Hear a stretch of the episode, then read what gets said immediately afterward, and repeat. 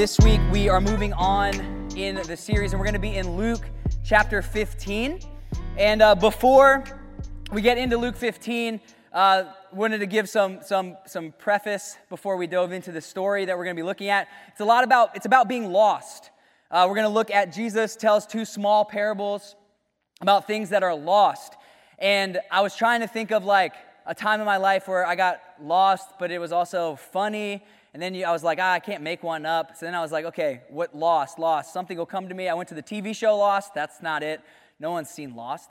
Um, and so uh, I, then I was thinking, and I went down a YouTube rabbit hole, and I came across this clip that I feel like shows kind of um, our confusion uh, when we are lost, but in a great way. So let's watch that clip right now. Proceed straight. Well, we're 0 for 6. Last chance is the Elmhurst Country Club, other side of the lake on the southeast side. I don't get it. I really don't get it. I thought this would work. Threw everything I had at that guy, nothing. That's how it goes sometimes, you know? You lose everything, and everything falls apart, and eventually you die and no one remembers you. That is a very good point, Dwight. Make a right turn. Wait, wait, wait, wait, wait. No, no, no, no. It means bear right. No, Up there. It said right. It said take a right. No, no, no, no, no, look. It, it means go up to the right, bear right, over the bridge, and hook up with 307. Make a right Maybe it's turn. a shortcut, Dwight. It said go to the right. It can't mean that. There's a lake right there. think it knows where it is going. This is the the lake. machine This is the lake. Stop yelling at me. No, it's Stop up here. yelling. There's no road here. Remain calm. I have trained for this. Okay. Exit the window. Here we go. Make a U-turn, if possible. Look out for legions! Michael! All right. So, um, what we saw there is someone didn't know where they were going. They were relying on the GPS there. Michael Scott told him to turn right. I told him to turn right. It doesn't matter there's a lake there. You got to listen to the GPS. And um, that was one of three clips I sent to Luke. And that was the one that he okayed to, to show here. So that's why we landed on that one. But I was really, I, I give you an FCC shout out there, Luke. I, he wanted me to do that. Um, but what we're going to find in our two parables tonight about uh, being lost is that similarly to Michael Scott there, when we're lost and we listen to the wrong thing, when we rely on the wrong thing, we also end up in places we don't want to be. For him, it was the lake. For us, it could be a great number of different things. And in Luke chapter 15, we're actually going to be in this chapter of the Gospel of Luke for the next couple weeks. Uh, next week, Brett is going to talk on um, the parable of the two sons. And uh, Alana is going to close out our last SM night before Easter. And then we'll take a break after Easter.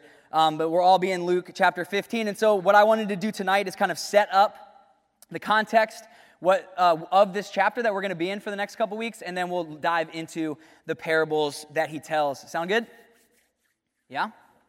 All right, thanks. Just making sure you're awake there. So, Luke chapter 15 uh, begins when Luke, uh, Luke chapter 14 ends, and Luke chapter 14 ends with this verse right here. He said, Jesus is telling a, a story, and he says, He who has ears to hear, let him hear. And Immediately, the next verse, the first verse in chapter 15, now the tax collectors and sinners were all drawing near to him. So we're meeting our first group of people that Jesus is interacting with the tax collectors and the sinners. And he, Jesus literally just said, He who has ears to hear, let him hear. And so, what do these people do? They have ears, and they're like, Okay, let's move in, let's get closer so we can hear what Jesus is saying. But there's another group of people who are here with them, and they are the Pharisees and the scribes. And it says that they grumbled, saying, This man receives sinners and eats with them. Because at this time, uh, religious leaders were not people who went to help the unfortunate. They were not people who got around those who were considered unclean, like tax collectors, like known sinners. They were people who stayed away because they were better than those people, right? The Pharisees and the scribes were better than the tax collectors and the sinners. They, they didn't want to be closer to them, but Jesus is calling the tax collectors and the sinners to draw near. And their response here is to grumble, is to be like, who is this guy Jesus? Almost, sorry.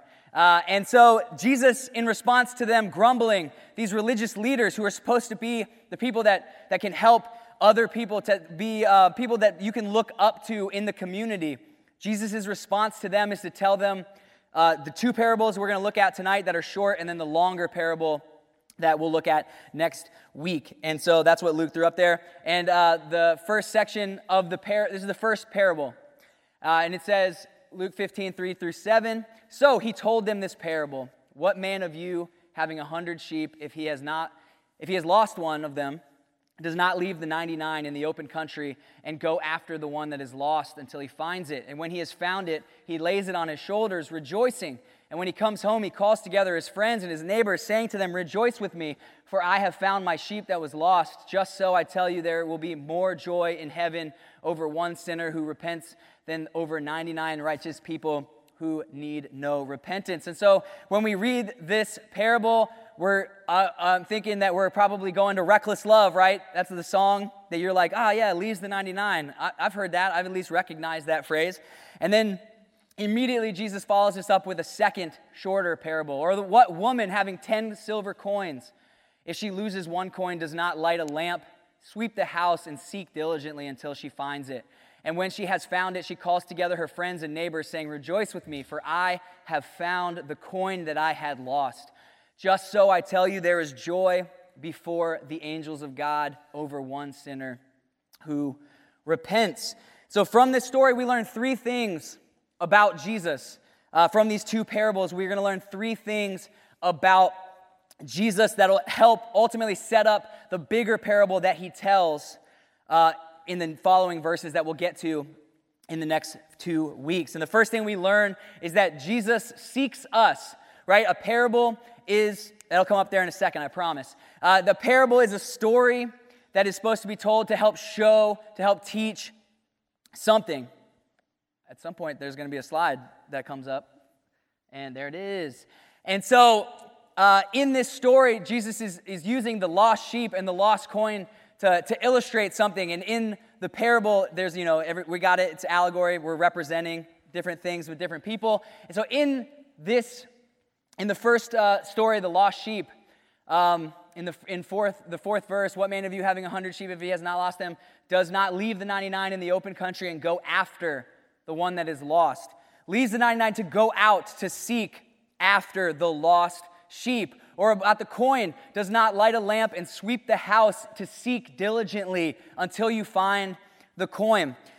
What Jesus is showing here is that he seeks us. And the key word here is lost. It's repeated five times throughout these 10 verses. And as we've learned each and every week, repetition is important. That means uh, that in this time, right, you wouldn't be reading this parable, you'd be listening to someone read it aloud. And so to repeat is to underline, is to bold, is to make it very clear to those listening that it is important, that you should pick up on this.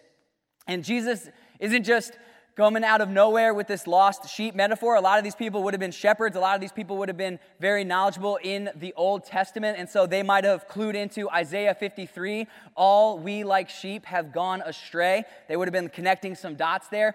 And I think God seeking after us as, as humanity, as creation, goes all the way back to the beginning in Genesis, in the Garden of Eden, when sin enters the world. Adam and Eve hide God walks into the garden and seeks them out.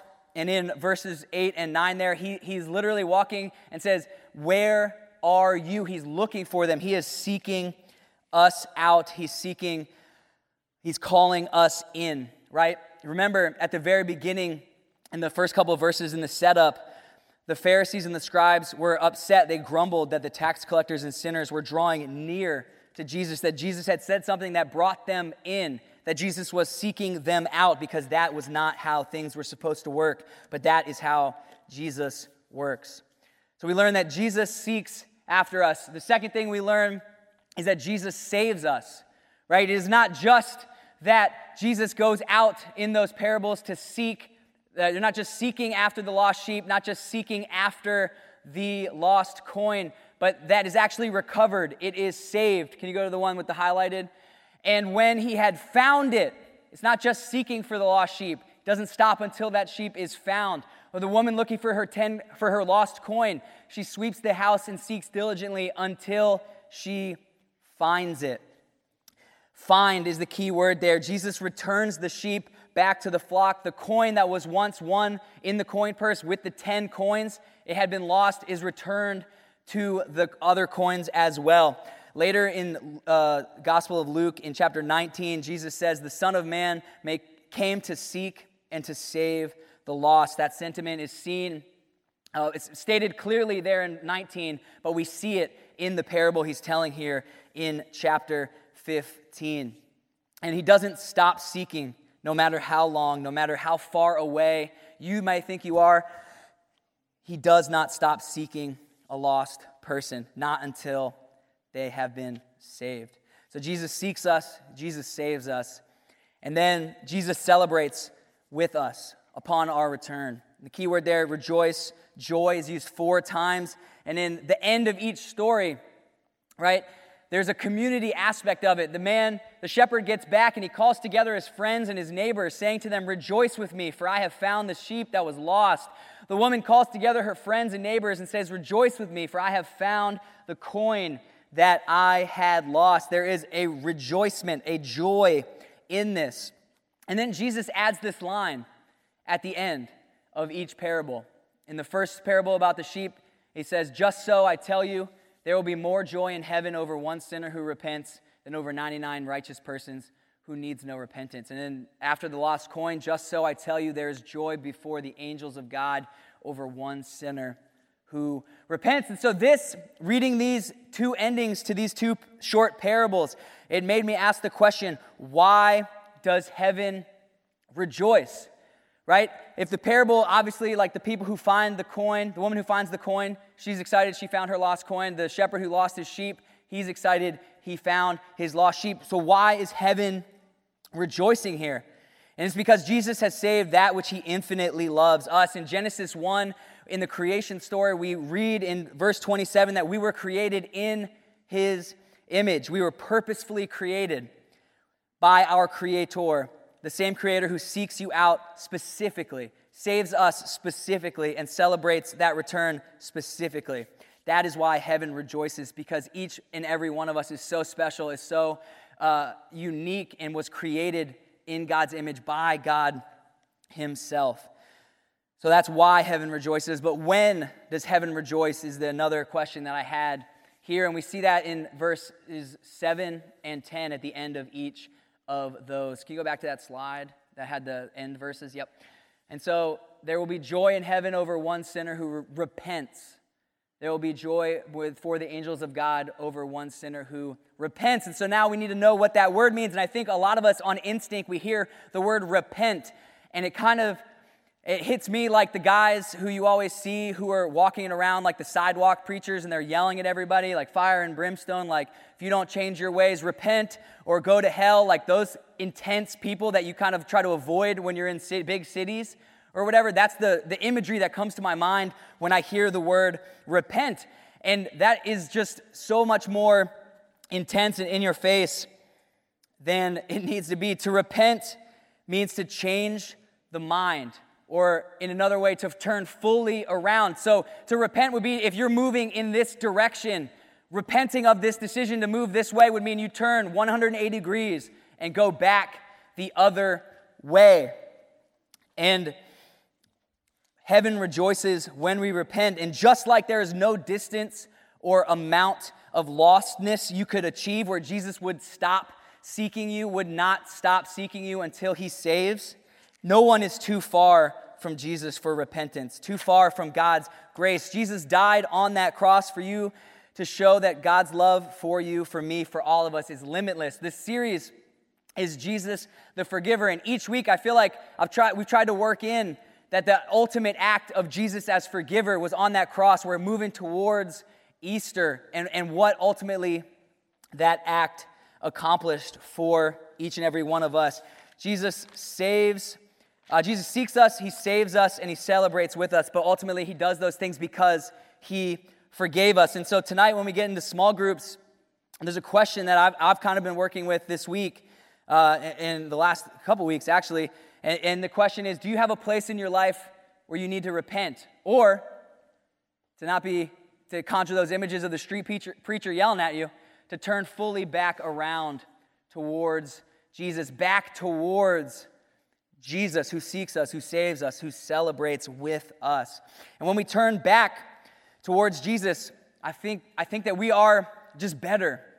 We are more loving people. We are more giving people, a more encouraging people, a more forgiving people, right? That very first week in Lent, uh, we talk, I talked about the idea of, um, of postures. I've, I've blanked on the word there. We talked about postures, and we talked about the idea that our posture reflects God's posture towards us, right? Our posture towards others reflects God's posture towards us, and it works the other way as well. And I think we, we gain those postures more easily when we turn back fully towards God. Each week we've been talking about different aspect of Jesus, the forgiver. Max last week spoke, or two weeks ago spoke about how we forgive because Jesus forgave. And, I, and if it sounds like I'm repeating myself, it's because that is so important that we not just under that we not just know that fact but that we believe it that we understand it that we let that be a core part of who we are in christ because it means so much jesus died on the cross so that no matter what you've done no matter how far you think you are lost no matter how we feel that we cannot be sought after saved and celebrated upon that saving he will seek us he will save us and he will celebrate with us all because he forgave us by dying on the cross. And I, I think it's telling that Jesus tells us about all of this stuff in a, in a parable, in a story, uh, because I think that it's showing us another thing. And, I, and that thing is something I want us to think about. And, it's going to say challenge when it comes up on the screen, but don't take it as like an intense thing that you're immediately going to shy away from. I, I think that if we not even telling it to someone, but practice and like think about if you were ever asked about your parable, the parable of you, the, uh, your story, what would you have to say as you, as Jesus tells parables to kind of reflect and share about his, the nature of him, about the Christian faith, about Jesus himself? What would, what would we say about our role in all of that if we had to tell a parable, if we had to tell our story? it is a great it's great to step back towards jesus to share with others how he has worked in our lives. And that's not something that i'm like prove to me you did told three people your parable. It's just something i want us to start thinking about. If we were asked would we have an answer? Would we have a story to tell about how jesus sought us about how he saves us about how he celebrates our return with us so we're going to talk about that more tonight in small groups. I'm going to pray for us and then we'll head out. Lord Jesus, thank you so much for this group in this room right now. Thank you so much for your word that we can learn so much about you and your nature and how much you mean it to our lives or should mean to our lives. God, during this season of Lent, uh, the idea, we've been focusing on the idea of forgiveness, and as we work towards the celebration, Easter, of your ultimate act of forgiveness for us. God, let it be in our hearts each and every day, each and every moment. Can we consider, can we ponder just how important that act of forgiveness was in our lives? God, Jesus, we thank you for seeking us, for saving us, and for celebrating with us. We love you. We thank you. And all God's people said, Amen.